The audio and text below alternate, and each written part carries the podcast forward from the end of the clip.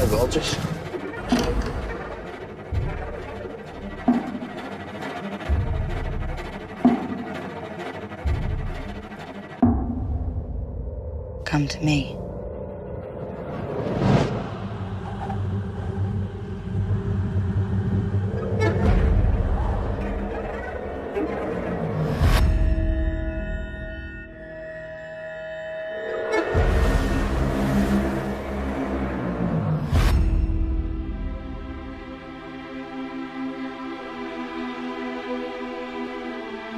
last time you touched someone?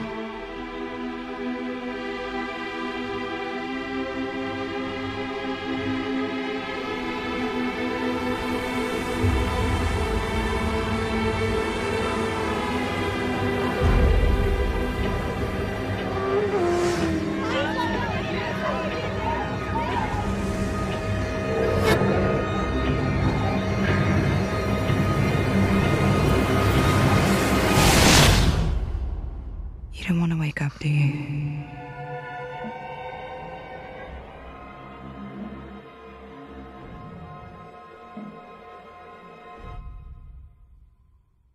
My name is Tom Jennings, and this is the 24 Frames cast. Just want to begin by thanking everyone who emailed and tweeted um, their support and how pleased they were to have the, the, the show come back. And uh, after that kind of hiatus that I went on, and it was certainly um, very encouraging and um, always quite humbling as well to receive such nice words. So thank you all for everyone that got in contact with me. Um, I wanted to kind of keep the momentum up really and try and get into a more regular pattern of putting shows out. And I had a few uh, ideas in mind and a couple of, of shows that I've been editing and kind of recording bits here on that kind of here and there over the past six months that kind of I thought I could rush one of those through and kind of complete it. But I thought, you know, bearing in mind I'd spent so much time on some of them already, I thought it might be worth kind of doing them properly before I um, unleashed them into the wild, as it were. And in that time, I went to the cinema to watch Under the Skin, um, the new film by British director Jonathan Glazer, and I was so taken with it and so impressed and amazed that I decided I was going to do a, an episode dedicated solely to it. So I don't normally kind of review, I suppose, um, really kind of recent cinema releases a, a great deal, and it's always kind of quite surprising um, I think I think when you go to the cinema and a film has such a profound impact on you, and I I just felt compelled to talk about it. So this is going to be an episode on Under the Skin. Uh, I will warn you now, there are spoilers throughout. So if you haven't seen the film, um, it might be worth watching it first. Uh, I don't entirely ruin the film, but um, certainly I'll be giving a lot away about it. So uh, you might want to bear in that, that in mind before we proceed. So without any further ado, here are my thoughts on Under the Skin.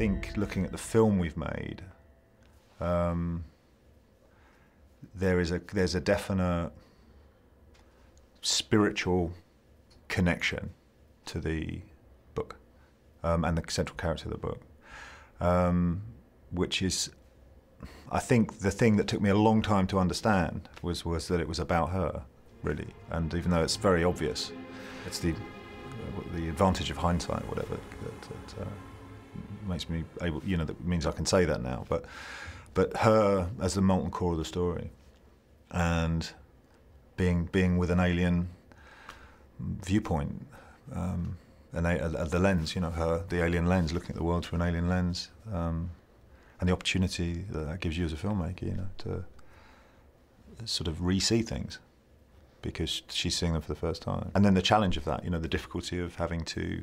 Um, once you commit to that perspective of, of, of telling a story from outside.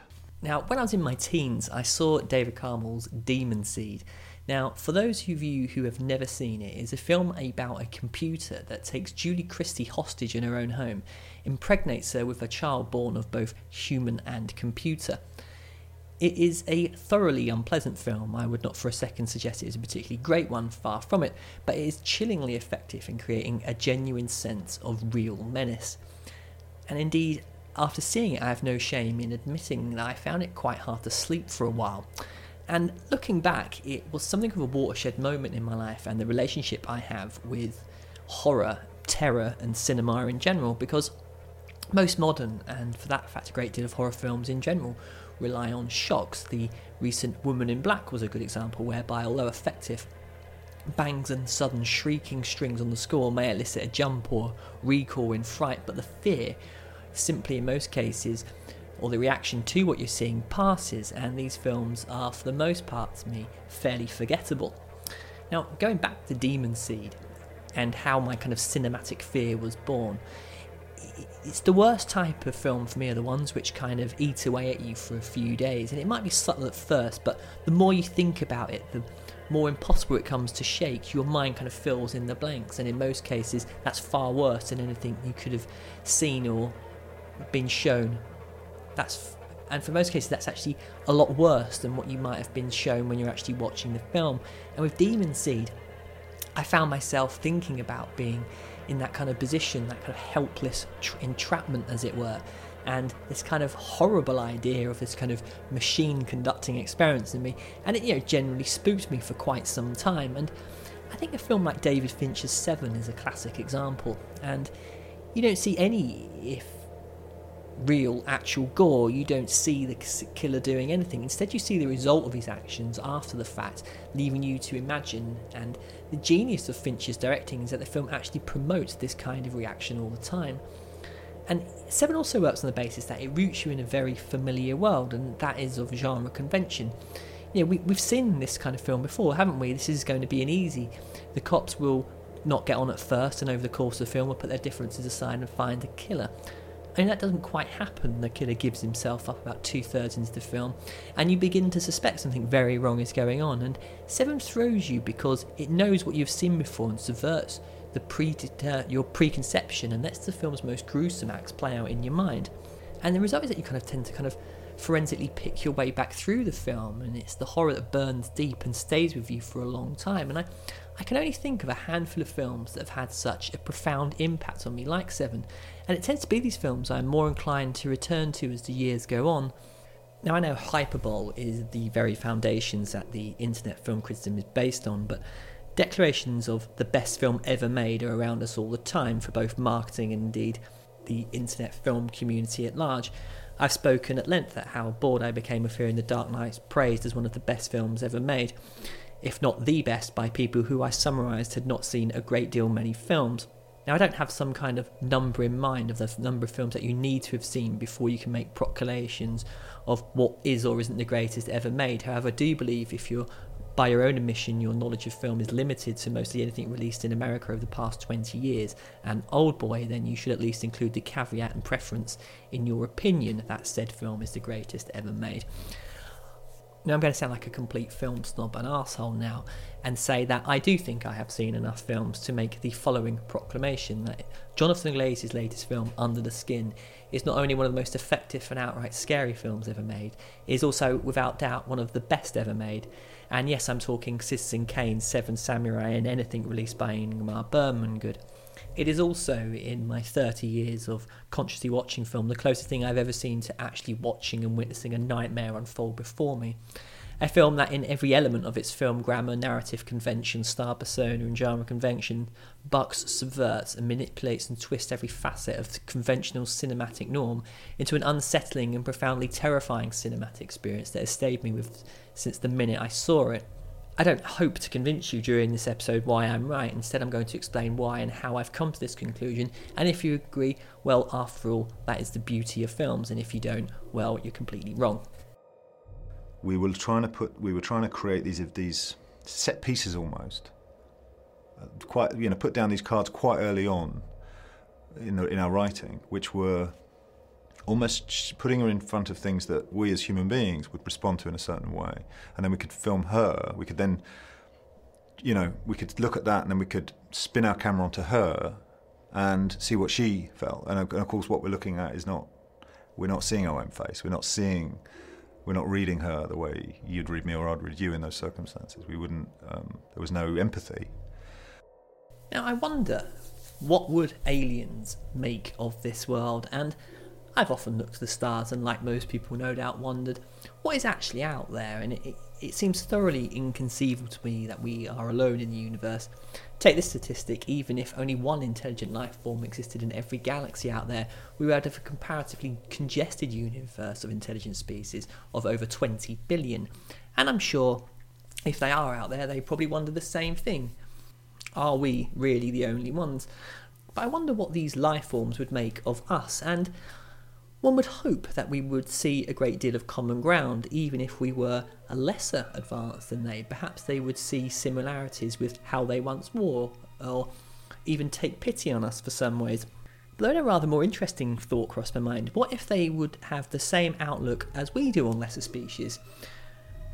We have no issue with factory farming cattle, chickens, industrial fishing, destroying habitats. Indeed, it's fairly safe to say we abuse our power in the grand scheme of things. And of course, alien malevolence is the kind of thing of science fiction lore. They always seem to turn up en masse armed with huge laser beams with the sole intention of draining our resources, a bit like American foreign policy in the Middle East. Although often making great spectacle and comedy, and yes, I mean Independence Day, filmmakers also take a more personal take on the alien visitation film. John Carpenter's excellent and thoroughly underrated Starman, the man who fell to Earth and the day the Earth stood still, make for slightly more subtle looks at the human condition and although they can be quite preachy at times, I'm more of a fan of these type of alien invasion films and the kind of War of the Worlds type ones. And under the Skin takes the solitary alien concept in the form of Scarlett Johansson, and I will simply refer to her as Scarlett Johansson as the character herself actually has no name in the film. And it's a fairly pedestrian film on first appearances. This is basically Scarlett Johansson driving around Scotland picking up men and then through a kind of immersion tank procedure, essentially reducing them to nothing more than bags of skin. We know nothing about where she is from, nor is it ever explained. We don't ever find out why she chooses men what this procedure she performs on them serves, and why she's on Earth on the first place. The film's opening does suggest a kind of creation is taking place. At first, I thought we were actually seeing some planets align, but then these planets became a human eye staring back at the screen, and we see Scarlett Johansson standing over, completely naked as well, again, I might add, standing over the body that she's going to inhibit, surrounded by brilliant white light. And instantly, I felt somewhat uneasy about Under the Skin, certainly in terms of what, I was to expect from it. And it, I think herein lies one of the most refreshing aspects of the film because as Sarah Scott Johansson drives around the streets of Glasgow hunting her prey, we see her observing men crossing the road and walking along the street. My first indication was, of course, to make a comparison to Taxi Driver. And when we kind of go around in, in his taxi with Travis Bickle, he declares to us what is quite clearly an, an open manifesto, a man manifesto. Sorry, he wants to rid the streets of the filth and the scum, and he is becoming a crusader as he sees it against the ills of society. And to a lesser extent, American Psycho exhibits a similar trait. Patman Bateman kills people who we should hate anyway, and often this is done with obviously kind of quite hilarious consequences. Now, humans are pattern seeking creatures in all walks of life. We don't like the idea of the random we look into the context in films we watch, and sometimes, even if it is there or not, but reading films is something that we do consciously and even unconsciously all the time. And Under the Skin source novel gave a reason for the killings, and humans were a delicacy at an alien restaurant, and the lead character was dispatched to Earth to pick them up so they could be served as food. And it was supposed to be kind of humour, yet in this adaptation, the context is removed entirely. And you could ask the question, why does this interest me anyway? Well, think about the last film you saw in which the actions of the lead character didn't actually have a contextual basis of which to reason them. They simply took place without ever telling you why it was actually happening. And come to think of it, ask yourself, why would you even make a film like this in the first place? It's instantly vaguely baffling. What is the arc of the central character, therefore? Screenplay logic demands that they must be have some reason for being there in the first place surely the experience we go through with them, either negative or, pos- or positive, has some kind of transformative effect. Surely that should be the case. Well, I think it's true to say Scarlett Johansson does go on some kind of journey through the film in that she does break away from the normal pattern of her behaviour from what we see at the start. But I feel this is more exploratory than it is revelatory from a character perspective. Now, let us for a minute rewrite Under the Skin we begin with a spacecraft crashing in the Highlands, and Alien emerges, and we see Scarlett Johansson. We learn that whilst on Earth her power was diminished, and that in order to regain her strength, she must kill men and drain them of their testosterone. Whilst all this, the government and the police are tracking her. Now, when she's about to kill one of her victims, she suddenly understands humanity. She learns that we have feelings and emotions, and that by murdering, she is inflicting pain and misery. She makes a decision not to carry on. As her own kind come to her rescue, she dies in the arms of her new human lover, and whilst her rescuers look on, realizing that their species is nothing without the power of love and emotion, all can go away having learnt a very valuable lesson. It's a heartbreaking scene, but everyone concerned has learned that love and humanity are what binds the universe together. Now, it would make a pretty terrible film, there is no doubt, but you see the point at least. This is how these types of films normally play out. So when we go back to Under the Skin and we are kind of placed in this sort of narrative void, so to speak, whilst watching the film, I became acutely aware that I wasn't trying to work out what was going on, or indeed look for some kind of more kind of traditional, coherent narrative to get become absorbed in. Instead, I was transfixed on the performance of Scarlett Johansson and the direct, direction of Jonathan Glazer, and the inherent tension that existed in the film, completely free of the fact that I wasn't trying to piece together the why or what was actually going on everything's everything the, the, the, human life and activity is just going on. And, and, once you kind of think well that's actually our set it's just this perfect scenario that if you point your camera at a skip or a bus or a you know two people having a cup of tea on a, on a, on a you know at the table outside a cafe they're all equally relevant to your story. You know everything's everything's in play everything's um, everything's right everything's correct it's all it's your it's the world that you're telling your story in. Is so you're judging everything, whether you and then when you precast actors, because it's not like every person in the film is, is photographed without their knowledge. I mean, there, there are people in, that we cast, obviously, and and um, you know, and then you've got to match that performance to the truth of the world as it is. So you then have this fantastic barometer for everything.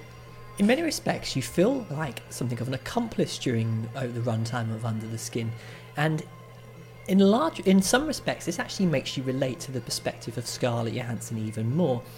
Now, when she walks through a shopping centre or drives down the street or simply observes humans talking and eating, you like her, look at them in these kind of strange goings on with a sense of detachment. How perhaps because you don't really hear what people are actually saying in the film or know anything about them. It's impersonal, yes, but to some extent, that is kind of the point. Much of the scene was shot in a rather sneaky way, too. With Scarlett Johansson donning a near perfect English accent, she would drive around in a van with hidden cameras in the cabin and director Glazer in the back. She would then try to coax men into the van under the pretense of asking them for directions and then offering them a lift to wherever it is they were going. And when she actually managed to get people off the street into the van, she would then begin complimenting them. Things like, you're very nice and you have a nice smile, I bet you're really popular, and so on and so on. You looking for? I'm looking for, for the M8. Up to the roundabout. Are you walking? Yep. Where are you walking to? Home. Oh, you're going home? to your family? No, no, just myself. Just yourself? Uh, it's great. Yeah, why? Can do whatever I like. So where are you coming from? Govan, right then. Sorry? Govan. Govan, did you work there? No, no. Don't work there, I work for myself. Do you want to live? Eh, aye, why not? You'll have to tell me how to get there. Just follow this road straight up. Okay. So what do you do? Uh, electrician. Oh, you're an electrician. Oh. It's cold. That's a wee bit nippy, aye. Unaware they were sitting next to Scarlett Johansson, the men would begin to react. And of course, who wouldn't like to be complimented by Scarlett Johansson, even if you didn't know it was her? Uh, she's an extremely pretty girl. And the results are there to be seen on screen. Incidentally, after dropping the men off, the crew would then tell the men who they'd just been with, and naturally most were completely gobsmacked. And some gave their consent and others didn't. And as I understand some of the best takes, they weren't able to use. But as you are watching this unfold, the meaning and reason becomes secondary to the dynamics of what you are actually watching. I've never been so transfixed and focused on a film in all my life, and it was here that the intrinsic genius of the film began to come through. Scarlett Johansson is not just another actor, she is one of the most recognisable stars in the world and one of the most iconic sex symbols of the modern age. She reminds me of Moreau, um, Marilyn Monroe or Sophia Loren. Indeed, you know when someone is doing something wrong when the Daily Mail is always making snide posts about her weight. I.e., why is this girl rounder than others and still becoming famous? Which is somehow a crime in the eyes of the Daily Mail. What is so interesting here is the notion of sexuality and beauty, and indeed star persona are explored. I was reluctant to have a somebody familiar in the film. Um, an early, my early thing was, you know, to shoot with somebody you wouldn't recognise. You know, that was kind of critical somehow. Like I didn't want, you know, how do you tell the credibility of the story was so important to us. How do we do this credibly? Um, and and and to be familiar with someone, I, that that felt completely wrong. Um, so there was a period of time where I was really thinking about, you know, finding a barmaid in the Holloway Road or something. You know, somebody who would have, who would just be, who would just sort of, like a Robert Bresson character. You know, who would just sort of exist in the film. And then realizing you couldn't put a film together like this with, with nobody. It just, you know, the people were saying, forget it. You know, come back when you when you got somebody in mind. And Scarlett came about by thinking about almost I didn't want to see her. I wanted, I was happy to have her, but I didn't want to see her. What do we do? Do we put a mask on her? How do we do that? Well, we can't do that. So, According to Glazer, some of the men would go into the van and simply dismiss her. Others seemed more interested, but the fact the matter, without knowing it was Scarlett Hansen, they simply saw her as just another person. A pretty one at that, but crucially, without the gravitas of star behind her, Scarlett Hansen, when removed from the persona of Scarlett Johansson, is just another innocuous part of society. So, therefore, what is beauty? It seems such an interesting idea to me. Beauty, as we are told, is in the eye of the beholder, yet the beholder is so open to manipulation and external factors. Beauty is in large extent in the eye of marketing executive, fashion and trend. I cannot deny I am not influenced by popular culture and it's obvious in many respects and I would contest people who say they are not are simply lying. What I think Under the Skin does is make you question how just how controlled by these factors you actually are. It would seem blindingly obvious that most of the men who got in the into the van with Scarlett Johansson would have instantly succumbed to her charms, but a, a great deal didn't. And I think this really kind of says something about the whole kind of star system in general, really, which I personally think Scarlett Johansson is a fantastic actress who should be famous on the basis she is immensely talented. The fact that she's also attractive is, of course, a massive bonus too. However, adopting a disguise in the film, i.e., a wig and an accent, and her reintegration into normal world is startling to see. I remember I mentioned in my 2013 review show part of my reason for not liking Captain Phillips was because I couldn't get over the fact I was simply watching Tom Hanks. Here you are acutely aware of the fact you are watching Scarlett Johansson, yet because we know it is her and those around her don't, her star persona actually works in her favour in terms of the character, because of course we know in the context of the film, this normal person is in fact an alien being. Glazer further adds to the sense that this alien is more than a little curious itself as to the strange world it has found itself on and the human form, and again, in a way, we are forced to look at sexuality in an entirely new way, especially in relation to women and wider society. No girlfriend, really. Oh, I don't have a girlfriend at all. You're very charming.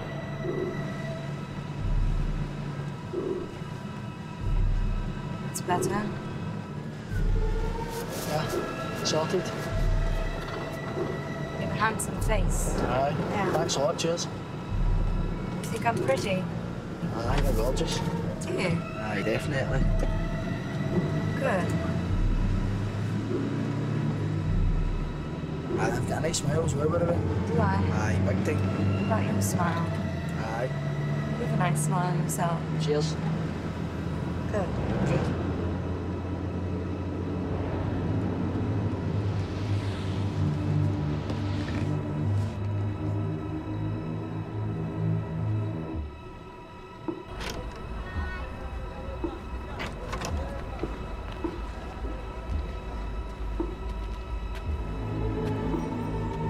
In one scene, the alien stares at its naked body in the mirror. It is curious but seemingly not particularly interested, and for the record, Scarlett Johansson is completely naked during this scene, and Glazer cuts quite quickly during it, so you never truly see anything too explicit, but we are totally drawn into the scene for the very base reason we are seeing Scarlett Johansson naked. In a way, like the, the male members of the audience, we're very much like the victims we're seeing in the films. We simply can't help ourselves but be taken by her. Now, now, of course, I've mentioned it before, but Laura Mulvey's article, Visual Pleasure and Narrative Cinema, observed the film by the very nature of the degree of male directors in crew was shot from a male perspective, even on a subliminal level in a way that imposes a male perspective even on female viewers. And here there's something subtle about it. Sarah, Scarlett Johansson is there to be ogled at in a way, yet in terms of the character, this is exactly what it wants you to do, as you are technically its prey. Now, I read and of course, the Daily Mail that Scarlett Johansson was having to justify why she was naked, and I find this is slightly ridiculous because what she was actually doing is contextualizing her reasons for doing so in terms that it was essential to her character. It's interesting that the Mail used the term justified as it was seen as something we were asking her to do in the first place. And I think elements of society still aren't comfortable with female sexuality still to this day. Here, of course, Scarlett Johansson's body is an object of lust, but is also a weapon to be used against men. Here, desire and sexual lust are things which will get you killed. Scarlett Johansson is a predator who gets her victims by appealing to the most basic male desire, i.e., lust. Through the history of serial killers, society seems more shocked and horrified by female ones. It's as if there is something more unnatural about them, as if they have somehow rebelled against the gender convention that they should be victim and not perpetrator. With her perfect English accent, Scarlett Johansson lures men into her van and begins to woo them with compliments and the hinted promise of sexual fulfillment. The fact that so many of these moments shown were actually unwitting participants in the film makes these scenes all the more interesting. What red blooded male wouldn't want to be picked up by a beautiful woman who showers you with compliments and then has sex with you? One of her potential victims says he has a girlfriend and doesn't want to cheat on her because he gets along with her so well and you almost want to shout at him for being so loyal. What I also found fascinating was Scarlett Johansson appears to have no physical strength advantage over humans. Their, these seductions are verbal only. It's so obvious in, hind, in retrospect. It's like put her in disguise, put someone we are familiar with in disguise, drop them in the real world, and walk away. Hide your cameras and walk away, and then it's all going on. It's all in play. You've got you're you're part of the lie. You're part of the conceit. Um, the, the, the Scarlett's preparation for the role, her, the, the, the, the construction of the, of the wig and the makeup and the clothes and the, the, the, the artifice of the accent and the immersion in the function of driving and hunting and all of that stuff, you know, it's equivalent to the story you're trying to tell. The method and the narrative are the same thing. And once that was understood, it was it, that concept drove through the whole pro- project. Everything was clear then. Now, once she has gotten back to her rather ramshackle, disgusting house, and in a visually incredible way, her victims are dispatched. Now, what normally happens in these scenes is Scarlett Johansson strips to her underwear and walks across a blackened room. As they follow, seemingly in a trance, they slowly descend into a pool of liquid that she is simply able to walk over and they cannot. And what I found more strange about this was perhaps that in order to kind of give them one last chance to run, the house in which she lives is so utterly awful that that really should be a warning sign as well. And in a sense, she's kind of like the classic story of the sirens goading sailors to their death with their beautiful songs. Although we do see what utterly horrific fates await them, we don't know its purpose, what this process is all about. The function it serves is never even hinted at, and What's more, without giving too much away, we don't even actually really know the gender of this alien.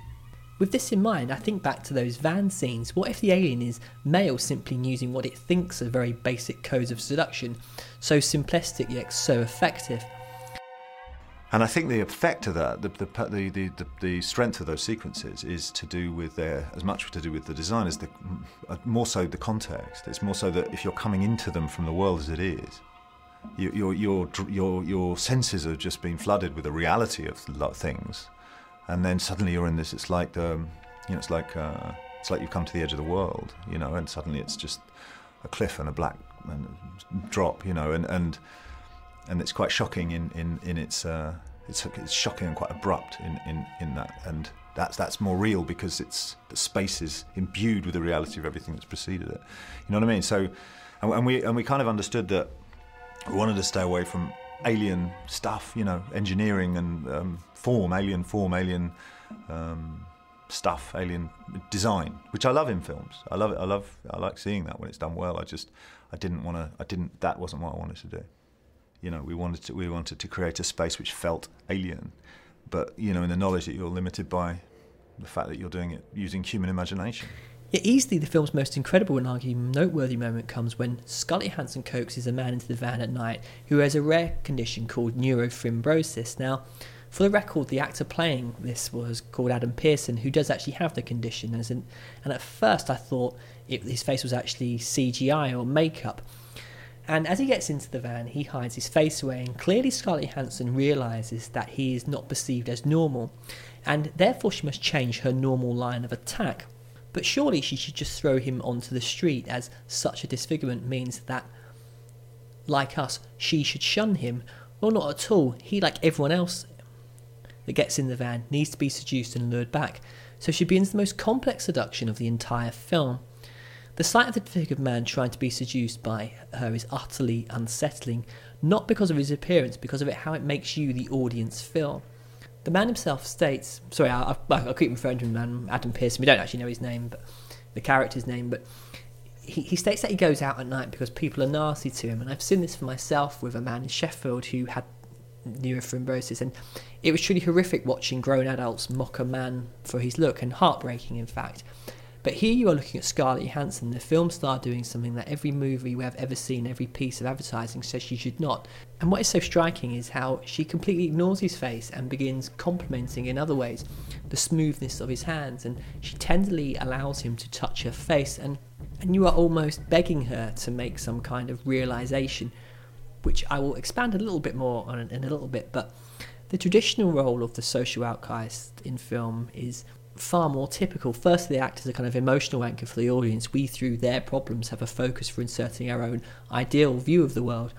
We would we would be the ones who are nice to them. We would not act like the nasty people around them. And typically in films, even the outcast of social outcast is a wardrobe change away and a wash from being incredibly looking and just fine. The second role is a, another plot device where the outcast is a vehicle by which the protagonist will change by knowing the outcast, they will strive to become better, more tolerant perhaps, or more caring. But certainly they arrive in, in a narrative to elicit some kind of change. And it's here really where I think I'm still slightly conflicted as to what I think actually happens in Under the Skin. Because it appears that Scarlett Johansson lets this man live, and we see him walking naked through a field, and he's then tracked down and by a motor, a masked motorbike clad helper who she has these kind of guys who are with her. We don't assume they're guys driving around on motorbikes who kind of seem to kind of pick up bodies for her and things like that. We don't actually know anything about them. She seems to communicate with them, although certainly not through the spoken word. But one of these guys tracks him down and essentially, I think, kidnaps him or takes him back or kills him. I don't really, I, don't, I didn't quite understand what was going on. And although I think the, her encounter with this guy does make her change in some way, I, I, would contest it does not in any way, shape, or form indicate that the alien itself has suddenly grown a conscience or a heart of some kind. Perhaps it didn't kill the man because something went wrong. And after all, the, the kind of these helpers she has on motorbikes has no problem at all finding him. We just don't see him leave the van. We see him go into the pool as well. And it does make her kind of get out of the city and head out into the country to have a bit of a look around. And she becomes lost and cut off and ends up in the Highlands looking for a way back. And it's apparent that she doesn't really have any idea how to do this. So begins to take a look at some human pastimes. She tries cake and probably spits it out. She then gets on a bus and meets a kindly man who senses that there's something quite off of her and tries to help her where she, she is, where well, help her find a way back basically. And the man takes her back to his house. He doesn't appear to be wanting anything more from her. Um, gives her some food, and the pair watch Tommy Cooper, and she makes no attempt at conversation and clearly has zero interest in getting to know him. And I was I was beginning to think at this stage, well, what is really kind of going on? But we kind of see later on that she's at this house, she's sleeping in separate in separate beds to the man, and she stands naked before a mirror, looking intently at her, bo- her body and clearly she is completely baffled by it. She makes the odd attempt at mimicking the man's behaviour when he is listening to some music, but this seems more like intrigue than it does any attempt at looking for greater integration into humankind. And again, we are inclined to believe that something revelatory is going to happen to the character. This lonely man will teach her something, she will learn to feel emotion or something, but no, this doesn't actually happen. In fact, if anything, it simply highlights the fact that she, how truly alien she is and the kind of the pair spend I, I, assume it's like a day or two together but obviously he kind of mistakes the fact that she's kind of hanging around him that you know he- she actually likes him for whatever reason. And there comes a moment where he tries to have sex with her and clearly Scarlett Johansson has no idea what he's attempting to do as he removes her underwear. And at the moment of penetration she jumps up from the end of bed and shines a light onto her groin. And the man apologizes but she completely ignores him and she looks down almost as if she is genuinely really surprised. You know what on earth has he tried to do and although she's aware of sexuality and how to use it, the alien clearly has no idea what sex actually is and how it works. And you could say the man has shown his cards. You could say it's almost understandable, though. You know, she has given him, she hasn't really given him any indication by wanting to leave that she, you know, she doesn't like him. But the fact that he's trying to have sex with her might indicate he did kind of have ulterior motives in the end. And you know, Scarlett Johansson's sexual lure is simply too much, or you know, and it, I I suppose it's kind of a question really, you know, is, is she simply too alluring or, you know, are men simply led by carnal desires? And it's a question that doesn't really get answered in the film, but to me at least invites further investigation. And I think the shift in Scarlett Johansson's performance during this part of the film is actually quite incredible. With just a simple look, she conveys so much. You know, what are these humans up to, and why do they eat this vile food? And it's, it's all done with just the most fleeting glance or kind of slight change in facial appearance. And in of itself, it's quite hard, it's quite strange to get your head around because, of course, you know, we do look at other cultures in, in this kind of way. You know, what would an alien race make of a lesser species like us? And probably the same as we, we, we when we look at kind of footage from other countries, you know, in the third world and stuff. You know, my, my parents the other day, for example, um, were looking at those those poor, the families of those poor people who, um, who, who have gone missing in that aeroplane, and my, my, my parents were commenting on how distraught the, the loved ones seemed, as if you know, and I, it, it's blatantly because you know, these people we, we see them as Asian and they're not equal to white Caucasians. And my mother was saying, God, you know, look how upset they are. And my, I said to her, you know, well, that's you know, she's crying over the fact that her son's dead. You know, what she meant to do, sort of be sat there, kind of being a bit more dignified. And we, we had this massive debate about it, and I, I think it's you know, it, it is telling. You know, we as a society, we we do look down at what we perceive as to be lesser races, and I, I think that you know it, it's a in a way I think it's sadly quite a um, an obvious trait of our personalities, and I think there's a kind of there is a coldness to this film, and that I think really is down to Jonathan Glazer and how he shoots it in a manner that doesn't even try to make it look pretty. Now, coming from a director whose background is that of advertising, you may you might think that every frame would be easy on the eye, and with the exception of the incredible death scenes, Under the Skin is a drab-looking film. Um, for anyone who's been to Scotland, it's a beautiful country, the countryside, but but like anywhere, it doesn't take long to find the grim. And Glasgow in the film could not be made to look or feel any more miserable. And as Scarlett Johansson walks through the streets, shopping centres, and drives around the roads, there's a sense that this city kind of has a dehumanising effect on its population. And I think Glazer appears to be wanting to show that the city makes you anonymous. As people move around not talking to each other, we hear fractured moments of conversation, but nothing to distinguish them as individuals.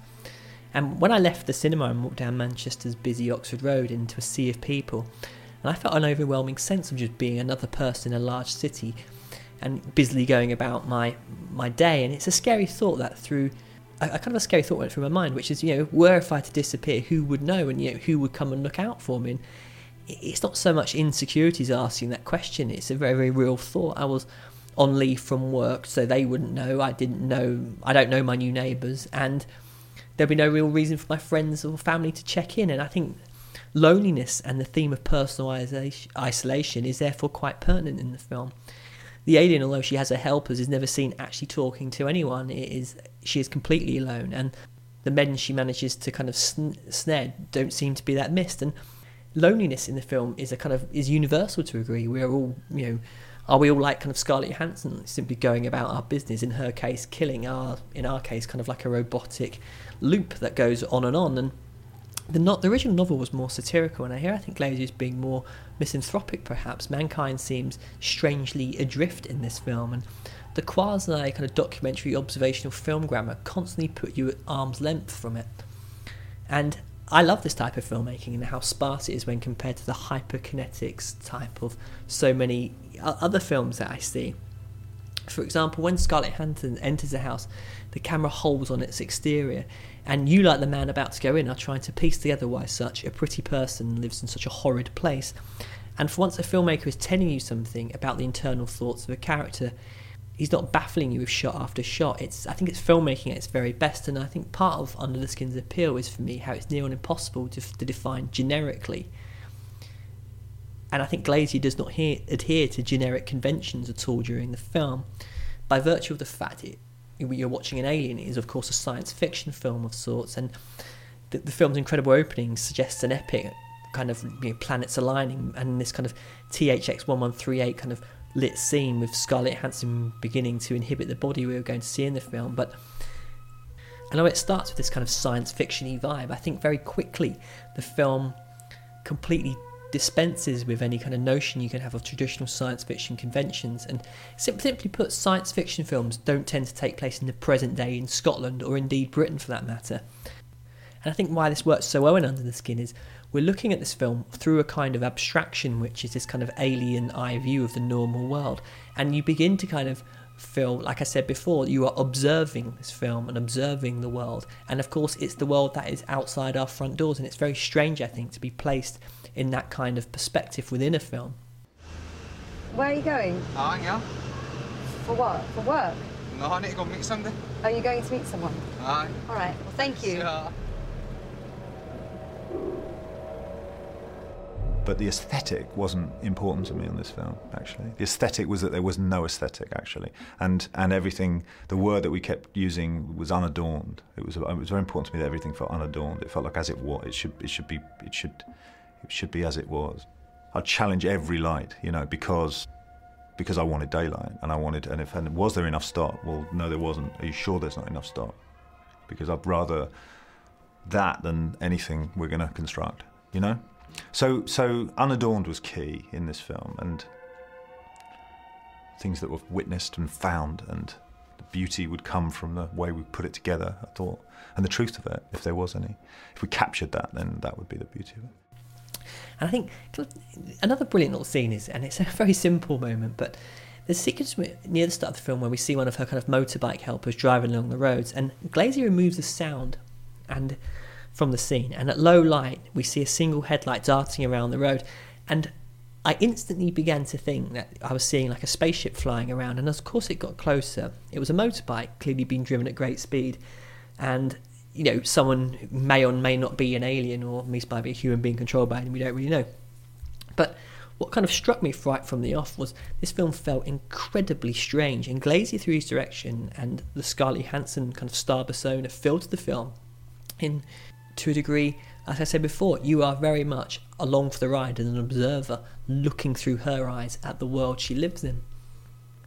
And I think if you kind of stare at anything long enough, it will begin to kind of change your eyes. A case in point for me was Manchester Town Hall, which is uh, it's a kind of gothic masterpiece of a building, and yet while standing across the road from it the other day, just looking at it, the building looked kind of monstrously large and utterly terrifying to boot. And perhaps it was just a time of day, but I've never seen it look like that before. And I work in that building; I see it every day, and I, I, I was looking at it in a completely different perspective. And Under the Skin is a science fiction film in the recognisable world. I think what happens therefore is that kind of when we see kind of Scarlett Johansson's house, it doesn't indicate poverty, class, and social deprivation as it would in the real world, but it is instead because we know what's inside and its seemingly kind of TARDIS-like quality of appearing far larger than it actually looks. It's instead dangerous, forbidding, and to a degree extremely frightening. But it is, after all, just a normal house, and the detachment with Glazer f- films is also no better highlighted when Scarlett Johansson is on a beach watching a man ride the surf. Her being there is never really explained. Perhaps she was tracking this man, or perhaps it was a place that had proved rich pickings before, you don't really know. What then happens is quite extraordinary, even for this film. Her quarry swims to the aid of a swimmer who has gone out after their dog. Another man, the father of the child, goes in the water to help save the pair and leaves a baby on the beach. And the man fails to rescue the father and son and comes back to the beach exhausted. And Scarlett Johansson simply bashes him over the head with a rock and drags the body away, leaving the baby screaming on the beach as the waves come in. And the image is so shocking because it eschews everything of we know of morality in the traditional narrative cinema. The scene should result in someone being saved. Instead, we become complicit with Scarlett Johansson as she stands and watches. The screaming child's yells are all the more awful because we know that no rescue is going to come to it. We also find out that the child was washed out to sea later on in a news report. What struck me was how surreal Glazer made the scene. It was a classic setup, yet by removing her interest in saving anyone, it suddenly became more sinister and to a degree foreign. The pebbles, the beach with its pebbles and rocks, were a million miles away from the idyllic image of sun, surf, and stand.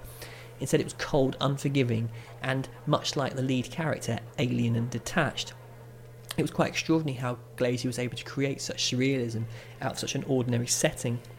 Yet the detachment is artistically merited because this is a film that's not supposed to make you feel comfortable, and indeed, for the most part, Under the Skin is a galling film to sit through. Despite being a 15 certificate, this was easily the most uncomfortable I've been in a long time watching a film. And of course, in part, that is due to the Mika Levi incredible score. I'll tell you, my first thoughts about music for the film was no music until he plays her a record. That was that was an early draft. Was that there's no music until she meets the guy in the bus. They go back to his place. What happens happens. He makes the dinner and stuff, and then he puts. They, there's a scene. I was. I, we had a scene where we wrote where he where he played a record, and then it was like, well, what record does he play? You know, what are you playing, Alien? You know, what was it? And, you know, then it was just, and then the uh, the choice became so um, deliberate, you know, so arch, so like loaded, so important, you know, and uh, that was terrible, sort of cul-de-sac then. Because, but I was convinced, I was that if we're going to experience everything as she does, then let's then let's be denied music until she hears it, until it, and then let's have music. So for the last 20 minutes, and of course, then it was like, great. Also, music budget's tiny. That's going to work. We'll have 20 minutes of music instead of 90 minutes of music or whatever. Um, so that felt like a good concept, and everybody hold, you know, we all kind of hung our hat on that. And then, of course, when you're putting the film together, it doesn't work like that. And actually, it didn't work. We needed music sooner, and it needed music needed to be an ingredient in a completely different way than I'd imagined. And actually, that music that had such importance in on the page became the, the opposite. In fact, it was like what would be on the radio. You know, it should just be like heavy rotation. You know, whatever's on the radio while you're washing up. It's not a choice. In fact, turn the radio on now and see what's on the radio. That's what should be on the radio, and that's kind of how that sort of is what's on the radio. It's, it's so interesting about the process of making anything. Is that you, you, on the one hand you're completely attached to what you're doing, and on the other hand you have to remain completely unattached to it. You just don't know when things are no longer going to be important to you. So it's all in orbit all the time. And I remember Pete Raeburn, the music producer who found Mika, who came into the one of us. We were talking earlier about the music um, I like I was saying, I like to cut dry for a long time, and then and then finally he kind of knocks on the door and says, "Come on, let's just get some music involved and just play a couple of tracks, put a couple of things in." And we're looking, we're looking at it, and it's not right for obvious reasons. But you're sort of, you're just suddenly okay. Music's now in the room, and um, and he played something. I can't remember what it was now, but we tried it right. He played it somewhere, and I said, "Try that right at the beginning." We tried it right at the beginning. And then it was like what I got really excited about was the kind of the, the, the capitalized idea of the aliens are coming. You know, like let's start like the fucking aliens are coming. Let's not pretend they're not. They are. You know, let's be scared of a white dot. That's that's great. Let's start like that. And that stayed, and that was Mika's starting point. In fact, the first time we we met, within a minute, we were looking at the white dot on the screen, talking about it. And um, and then the music was constructed over many months. It wasn't. It was just Mika went on the same journey I went on. It was another part of my journey, but for her, it was equivalent to the journey I'd been on, or Walter had been on, or uh, uh, Tom Debenham had been on, or uh, Paul had been on, or anyone had been on. We were all. It was like in for a penny, in for a pound. You were just like we, we're here till it works, and um, and it was, uh, and it's the alchemy of trying to make all of those ingredients woven, you know, in, indistinguishable from one another, completely interreliant. No one thing more present than the, than the other. They all they're all it's an it's a, it's a symphony of all of those ingredients. It's an orca, you're orchestrating all of those ingredients to, to point in the same direction. You know, and they have different calibrations and functions, but you know, you stay with it until it all feels kind of balanced. It has a mixture of familiar horror tropes, the manic playing of violins at high pitch, and an almost noir-like hook when Scarlett Johansson is trying to whine in her victims and but what makes this soundtrack so unique is how it is also part of the soundscape of the film. During the murders, the industrial thudding on the soundtrack could have been in the room itself. It never lets you get comfortable with it. Just when it seems you might get something quite formal, it will do something to catch you off guard, like the film. This is a score that would have, that I've not heard anything like it in many years also. Yet, like everything in this film, you are never allowed to really settle into it. It's constantly pushing and pulling you into different places. And I think just to kind of go to the film's ending now, that this might be seen as a letdown, and I'm not going to ruin it entirely, but it almost seems fitting that Scarlett Johansson herself would become the victim of an attempted sexual assault. And essentially, what happens, she is trapped by someone who tries to rape her, and as her assailant realizes the terrible truth, a dark formed alien creature stares back at the skin it was wearing. The creature is terrifying and odd and stares into the eyes of the Scarlett Johansson mask we have seen it on, with no idea what it was really thinking. And you can try as much as you want to think up ideas as to what this creature's thinking about as it stares back at this face.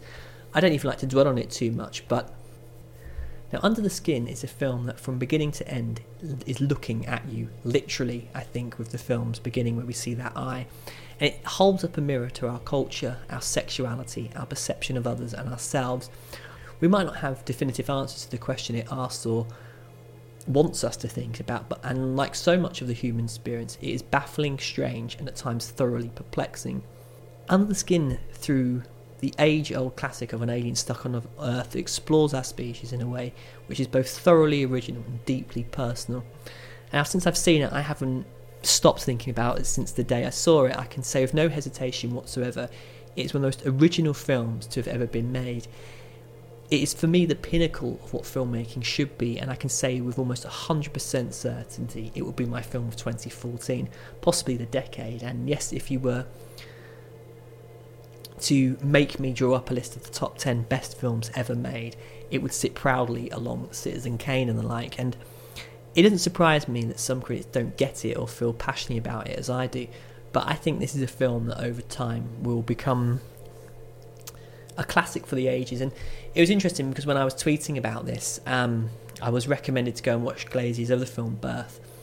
Um, and I, I, went back and watched it, and I felt very similar about Birth as the way I did about Under the Skin. And I, I read some reviews of Birth that came out at the time, and it was a real kind of three out of five, six out of ten film.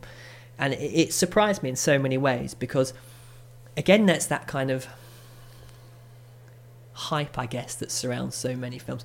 For example, um, Captain America: The Winter Soldier has just come out, and it's been getting four four star reviews in a lot of in, in a lot of publications. And Under the Skin, kind of, a lot of critics seem to be kind of giving this film kind of a very average um, reviews, and I think that's quite telling because I, I, I, think to me that suggests people don't quite understand it, and I don't think it's a film that